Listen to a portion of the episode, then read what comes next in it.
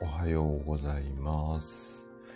じゃあ、朝ライブを始めていきたいと思うんですけれども、えっと、まずね、えっと、ちょっとツイッターにツイートをさせてください。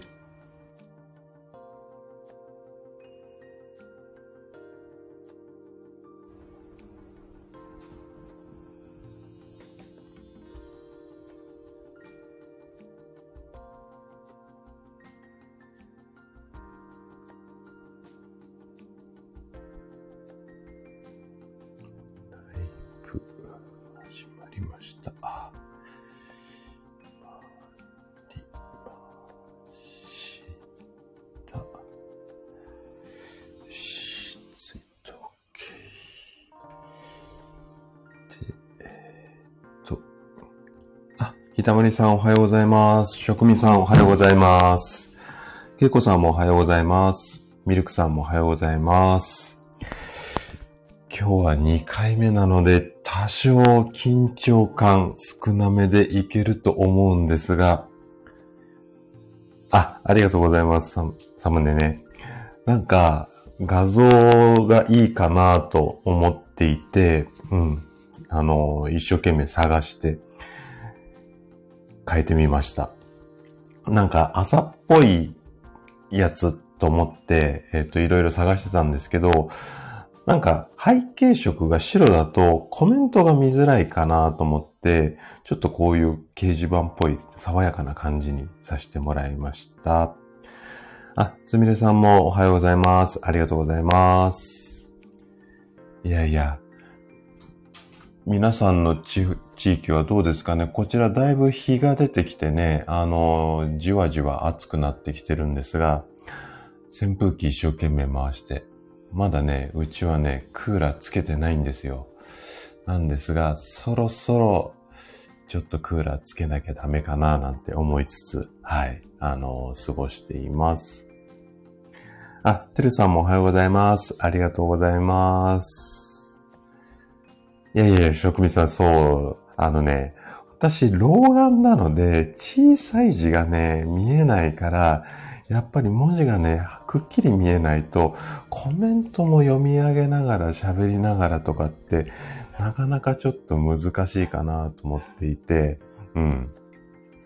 なんか一回やってみると見えるところがいろいろ出てきて、あれですね、あの、こうしてみよう、ああしてみようって、このワクワクがいいかもしれませんよね。はい。あ、ミミさんおはようございます。来てくださってありがとうございます。朝のお散歩続いてますね。あの、私もちょっと時間差でいつも、あの、お散歩、耳だけお散歩させてもらってるんですが、すごくいいですよね。朝からね。はい。すいません。ちょっと採用飲ませてください。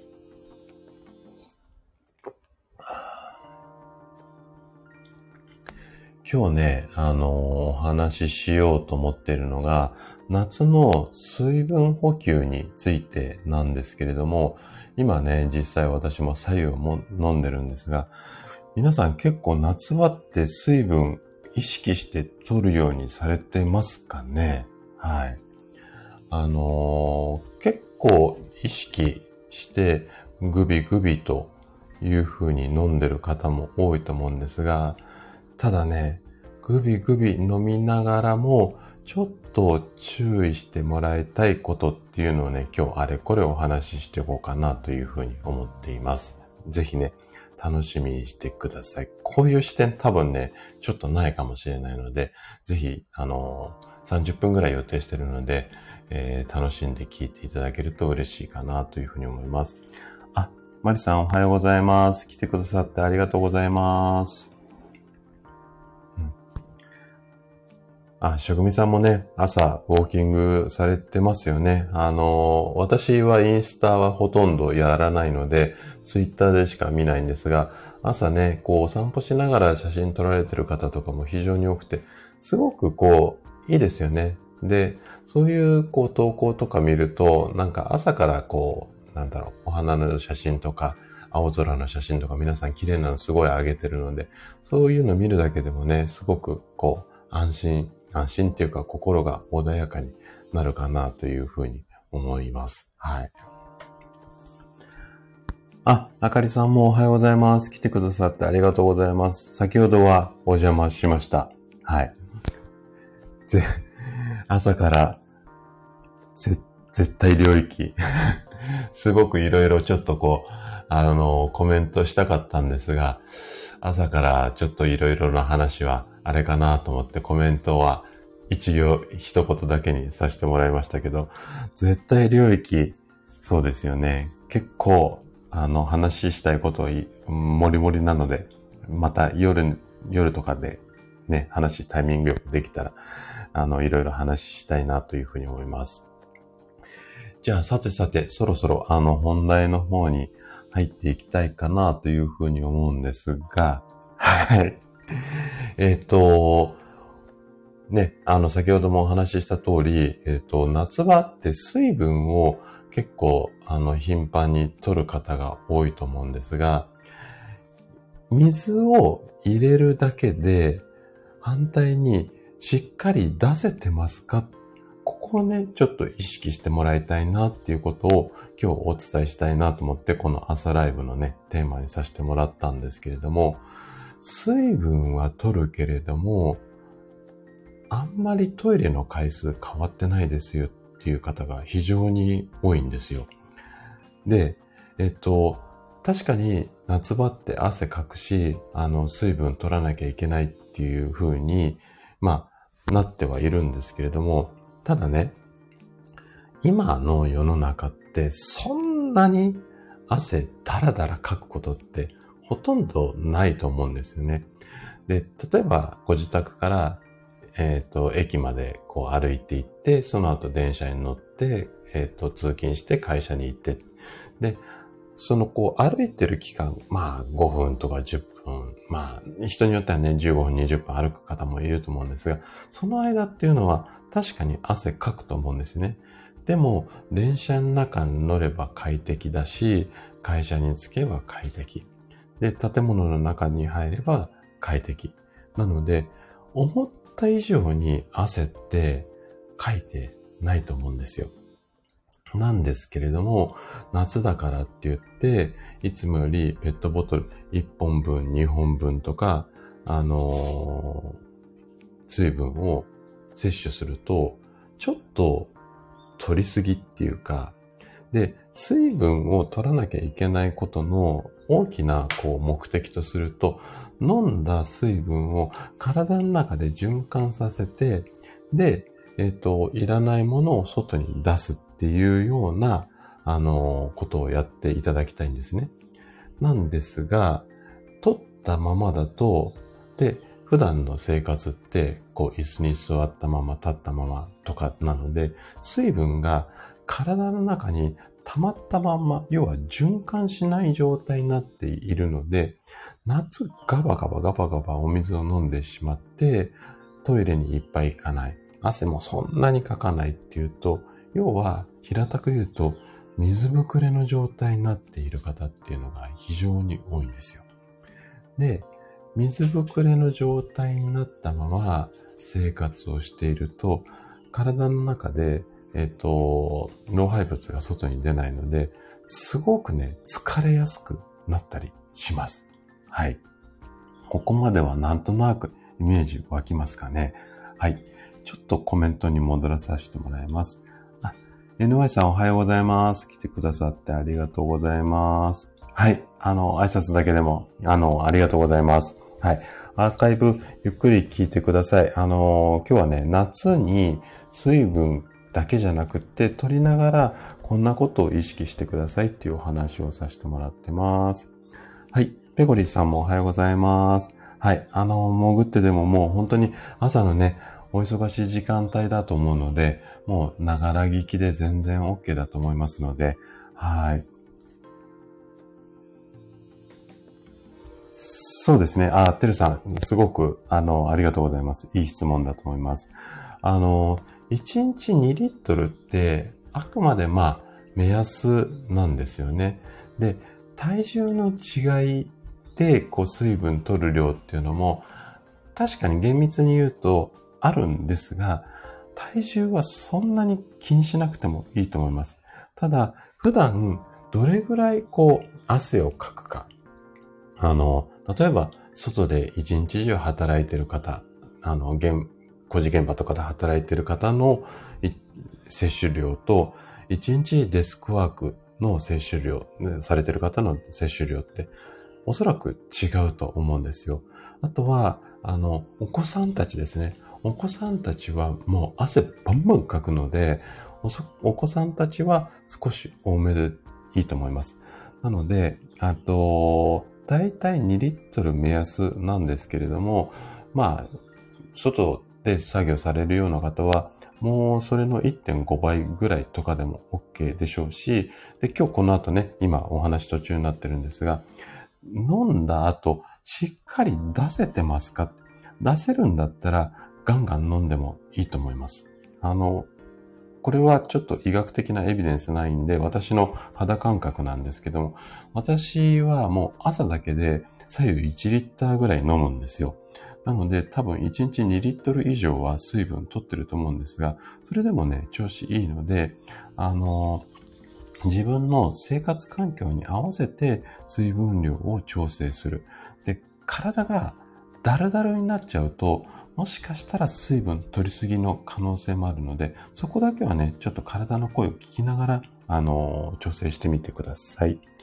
あ、リカさんもおはようございます。はい、来てくださってありがとうございます。あ、レイさんもおはようございます。来てくださってありがとうございます。あ、あんこさんもおはようございます。ありがとうございます。あ、はるなさんもおはようございます。ありがとうございます。今ね、前半で夏水分一生懸命取るんだけれども、取った分出せてますかっていうお話をさせていただいてたんですが、えっ、ー、と、そうですね。あのー、しっかり出していかないとなかなか水ぶくれみたいな状態になってしまうってことですよね。で、続きをね、ちょっと話をしていこうかなというふうに思うんですが、じゃあ、出すって言っても、汗じゃなくってどっから出すのっていうと、まあ基本的にはおしっこだと思うんですね。で、一日に何回ぐらい皆さんトイレ行きますかね？はい。これ数って意識される方ってそんなに多くないんですが、意外に、あのー、大切だったりします。あかりさん、頻尿なんですね。あ、私もね、結構頻尿気味です。これね、年齢のせいもあるかなというふうには思うんですが、でね、一応、医学の教科書上の、そのトイレの回数ですね。で、一般的に、あくまで一般的にですよ。一般的には、1日5回から7回ぐらい。で、計算上で言うと、昼間トイレに行く間隔がだいたい3時間から5時間ぐらい。これが正常だっていうふうに言われています。で、1日のトイレの回数が8回以上になると、一応頻尿というような定義になってくるっていうふうに医学の教科書上ではされています。はい。で、私も、そうですね、私多分10回は確実に行ってるんじゃないのかな。で、基本的に私は自分の体を飲んで出した方が調子いいと思うので、あの、そういうふうにこまめにトイレ行くようにしてるんですが、なので、ここをちょっとトイレの回数なんかを意識してしっかり出せてますかっていうところを、うんと、まあ、チェックっていうかね、してもらうといいかなというふうに思うんですよね。はい。ちょっとまたコメント戻らさせてもらいますね。はい。あ、てるさんは5、6回ぐらいですね。あの、平均値だと思います。あ、レイさんもちょっと近めなんですね。あのでもね、頻尿って、えっと、トイレを我慢できなくってちょっと出ちゃうっていうのは50代以降になるとね、結構あるんですけども、これね、あのー、筋肉の問題でもあったりするので、そこはちょっとね、また改めてお話しする、しますが、えっと、我慢できるんであれば、頻尿全然私は個人的に OK だと思います。で、私も頻尿気味なので、余計そういうふうに、あのー、言うんですけれども、ただね、あのー、トイレを、こう、我慢しちゃう方っていうのが非常に多い。で、特に女性に多いかなっていうのが、これ私の肌感覚なんですよね。なので今日これお話ししようかなと思ったんですけども、我慢せずにどんどん出す方が、で、水分を取った方が、体にとってはぐるぐるぐるぐるお水が回るので、老廃物も外に出やすいので、すごくいいんですよね。ただ、どうしても我慢しがち。で、私も、あの、患者さんの予約が詰まってると、あの、一人治療したらすぐ次の方っていう風に結構行くので、なかなかね、あの水分取らなかったりとか、トイレ我慢しちゃったりして、で、こう、水ぶくれになりがちですね。あと、患者さんの中では、美容師さんなんかはね、結構トイレ我慢する方多いですよね。はい。ちょっと話脱線しちゃいましたね。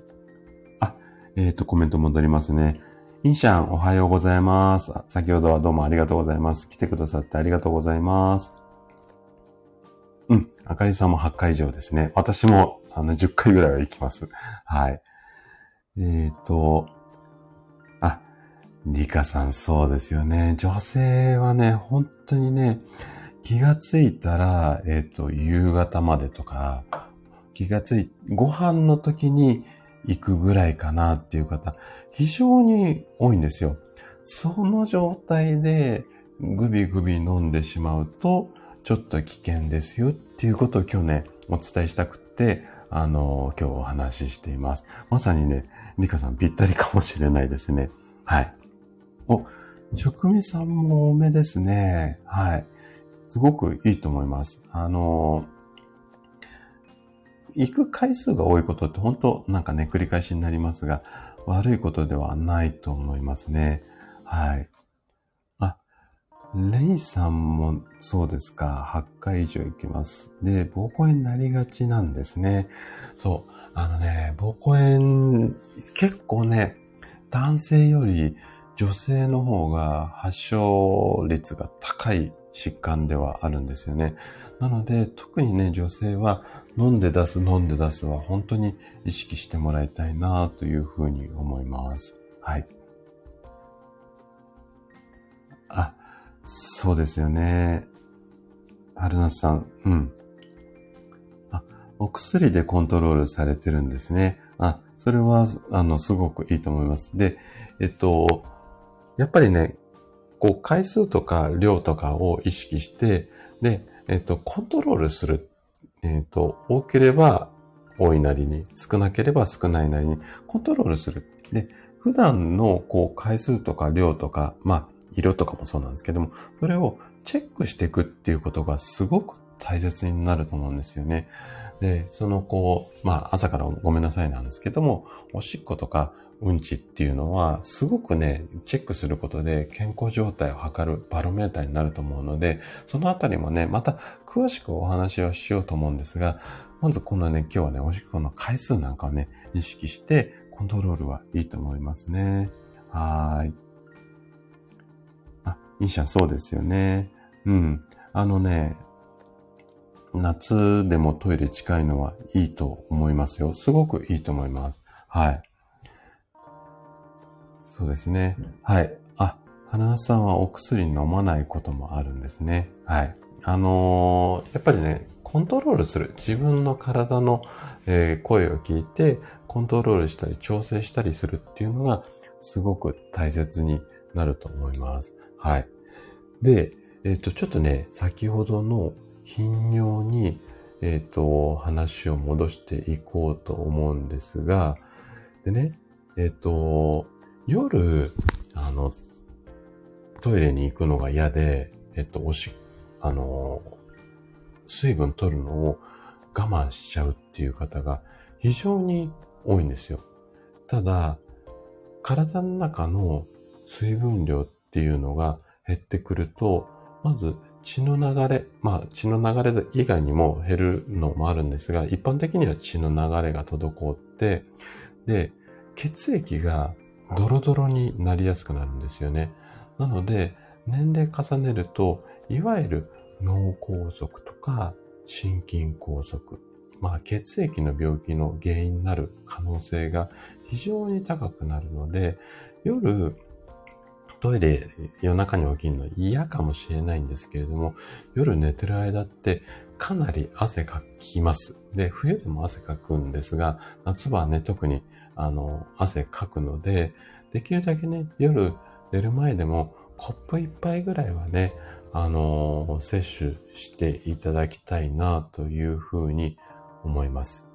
でね、えっと、水分どれぐらい取ってますかってお話をすると、結構ね、計算の仕方ってまちまちな方が多いんですよ。で、えっと、あくまで飲む水の量を計算してもらいたいんですね。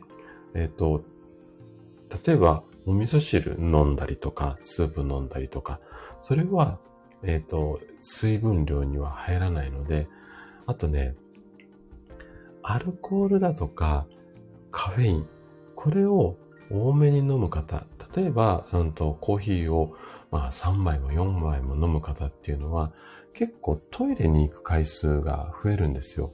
なので、少し普段の平均値、あの、1日例えば2リットルだとしたら、えっと、コーヒーガバガバ飲む方っていうのは、その2リットルのもうちょっと多めっていうのかな。2.1とか2.2とか、少し多めの、えっ、と、水分補給っていうのを意識されるといいかなというふうに思います。あと、ちなみに、えっ、と、おしっこ行って、1回の量ってどのぐらい出るとかってイメージ湧きますか？皆さん。これが、おしっこの回数もそうなんですが、量がわかると、だいたいおしっこで出てる計算、水分量が計算できると思うので、じゃあこのぐらい入って、このぐらい出てっていうのがイメージしやすいと思うので、ちょっとね、あの、どのぐらいか分かったら教えてもらいたいんですが、どのぐらいのイメージでしょうかね、皆さんね。これもね、結構個人差あります、おしっこの量はね。はい。なおちゃん先生おはようございます。来てくださってありがとうございます。あ、そう、なおちゃん先生せっかく来たんで、私全然わかんないんですけども、人間って1日おしっこって大体平均すると5回から7回ぐらいで8回以上が頻尿って言われてるんですが、ワンちゃんたちっておしっこの量とかってなんか平均とかってあるんですかね？人間より多いのかな？少ないのかな？なんか今ふと疑問に思ったのでちょっと聞いてみちゃいました。はい。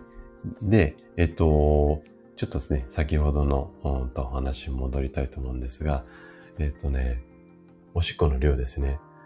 これも一応医学的なデータあるんですが、だいたいね、1日大人の人だと成人で1回あたり 200ml から 400ml っていうふうに言われています。なので、仮に 200ml で1日5回トイレに行くとすると、だいたい1リットルぐらいですね。1リットルぐらいは外に出ます。はい。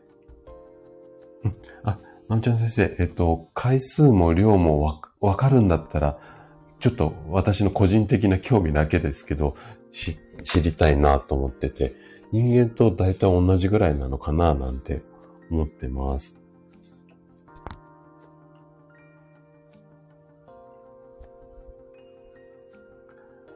あ、職人さん、そう。えっ、ー、と、えー、栄養士の学校の時って3日間尿を取る実習っていうのがあるんですね。へえ、これはな、何のための尿なのかな？あの、ちゃん、食べたものがしっかり消化できてるから尿を取るとか、なんかそういう感じなんですかね。えー、こんな実習あるんですね。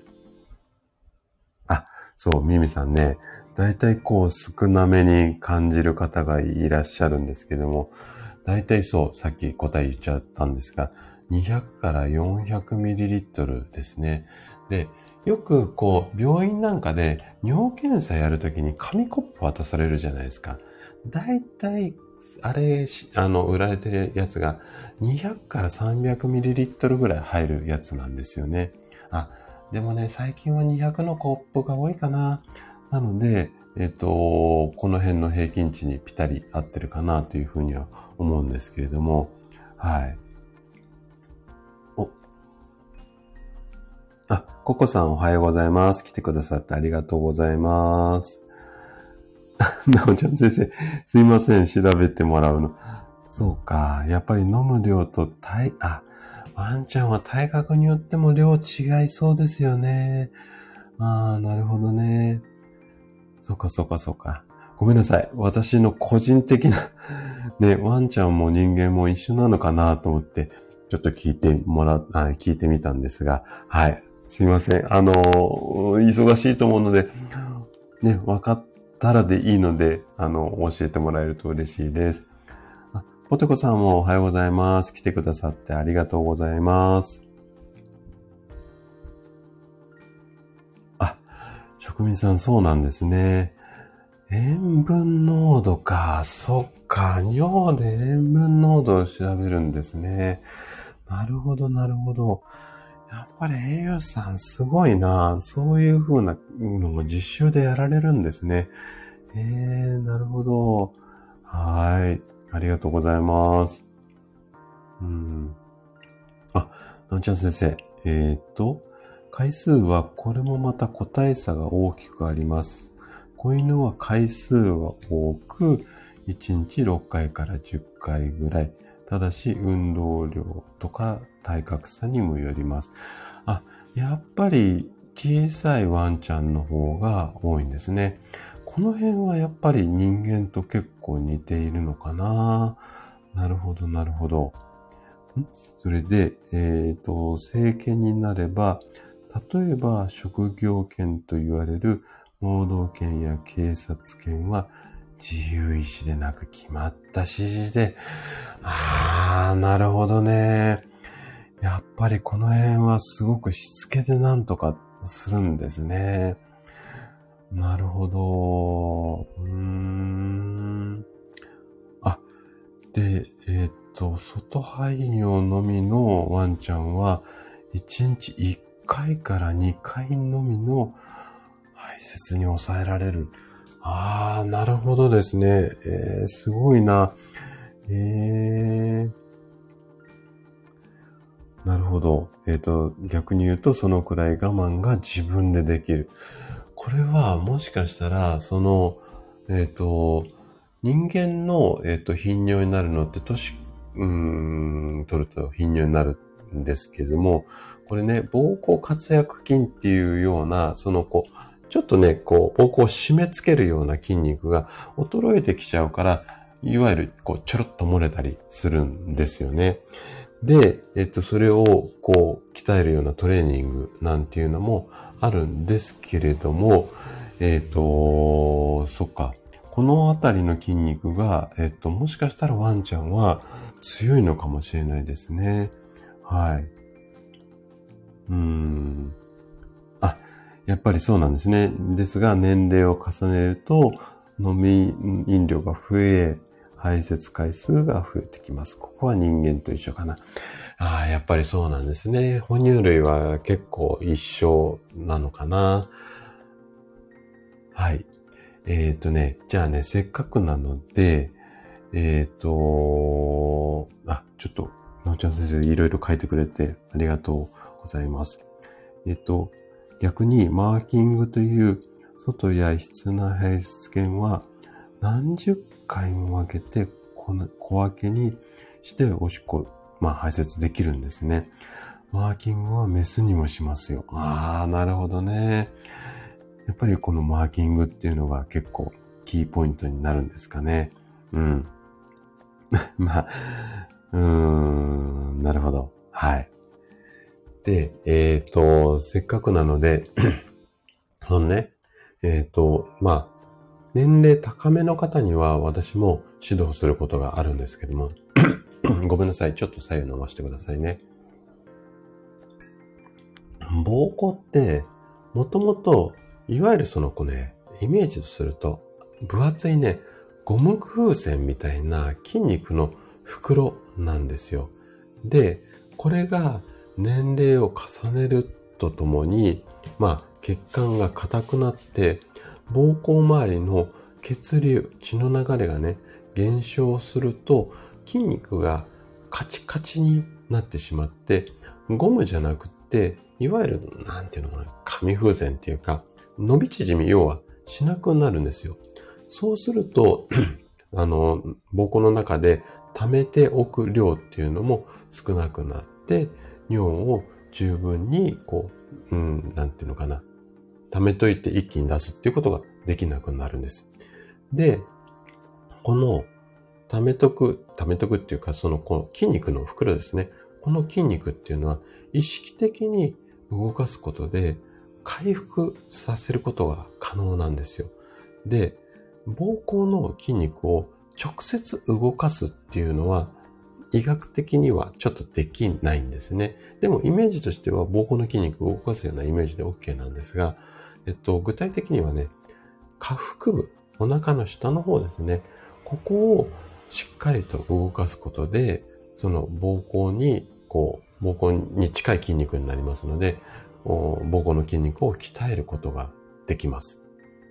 で、簡単なので、ちょっと多分ね、口で、えっ、と、言ってイメージできると思うので、もしあれだったら今日皆さんこれを覚えて帰っていただければというふうに思います。えっ、ー、とね、まず座ったままの状態で、ちょっとごめんなさいね、朝からこんな話で。肛門をギュッとね、5秒ぐらいこうグッと締めてください。で、5秒締めたら、その後にゆっくりこう緩めていきます。その時息をふーっと吐きながら緩めていくといいと思います。で、落ち着いたらまた5秒ぐらいギュッと締めて、また、ふーってゆっくり吐いて緩める。これをね、締めて緩める。これを1回として10回ぐらい繰り返してください。これが、えっ、と、いわゆる、まあ、膀胱を締めるようなエクササイズになります。もうね、座ったまんまで簡単にできるので、もしあれだったらね、お食事の後、これを10回やるみたいな感じでやってもらえると、あのー、結構ね、頻尿、人によってはね、えっ、ー、と、止まるっていうか改善される方非常に多いので、まあ、おすすめになります。はい。ということで、一応30分経ったので、ぼちぼち終了していこうかなというふうに思うんですが、でね、もし、あのー、このライブでね、えっ、ー、と、こんなこと聞いてみたいよ。いつもの収録放送だと、私ね、えっ、と、5、6分ぐらいで一応終わるように話組み立ててるので、なかなかね、深掘りできないんですが、もしね、聞きたいことあったら、えっと、レターとかでも構わないので、ここだったらかなり細かくね、こうやってあれもこれもってお話できると思うので、あの、リクエストいただければね、それに関しては、あの、随時、まあ、週1回のライブなんであれなんですけども、お答えできればな、なんていうふうに思っています。はい。あ、レイさんもね、あの、ぜひやってみてください。すごく簡単なので、キュッて締めて、ふって話すだけなので、あの、ぜひやってみてください。はい。ということで、じゃあ、ぼちぼち今日は、あのー、終わりにしていきたいなというふうに思います。あの、たくさんの方に来ていただいてありがとうございました。で、毎週水曜日はね、朝7時から、えっ、ー、と、こんな感じでやっていこうかなというふうに思いますので、もう全然ながら聞きでも OK なので、あの、お時間あれば遊びに来ていただければ嬉しいです。はい。はい。じゃあ、えっ、と、ポテコさんありがとうございます。あんこさんもありがとうございます。はい。ミミさんぜひぜひやってみてください。はい。職味さんもありがとうございます。忙しいのに。あ、ミルクさんハートありがとうございます。はい。あ、すみれさんもありがとうございます。ひだまりさんもありがとうございます。なおちゃん先生、いろいろ、あの、教えて、ワンちゃんのことを教えていただいてありがとうございます。けいこさんもありがとうございます。さっきのね、トレーニングね、あのー、座ったままで結構その辺締めると、腰回りにもね、いいと思うので、ぜひやってみてください。はい。リカさんもありがとうございます。マリさんもありがとうございます。あ、スタッカートさん、すいません。あの、せっかく来ていただいたので、そろそろごめんなさい。終わりにしたいと思います。あの、お時間あったらね、ぜひアーカイブ聞いていただければというふうに思います。今日はね、夏に水分取りす、あ取るのは OK なんだけども、ちょっとね、出す方も意識してくださいね。そんなお話をさせていただきました。はい。イシャンありがとうございます。あ、ローガンさんもすいません。来ていただいたのにごめんなさい。はい。ぼちぼちちょっと終わろうかなというふうに思います。でね、今日はね、あのー、ちょっとね、頻尿のトレーニングなんていう話もしていたので、もしね、ちょっと、あの、気になるようだったら、簡単にできるトレーニングも紹介しているので、ぜひアーカイブ来て、あの、聞いていただければというふうに思います。はい。それでは皆さんどうもありがとうございました。はい。それでは失礼します。ではでは。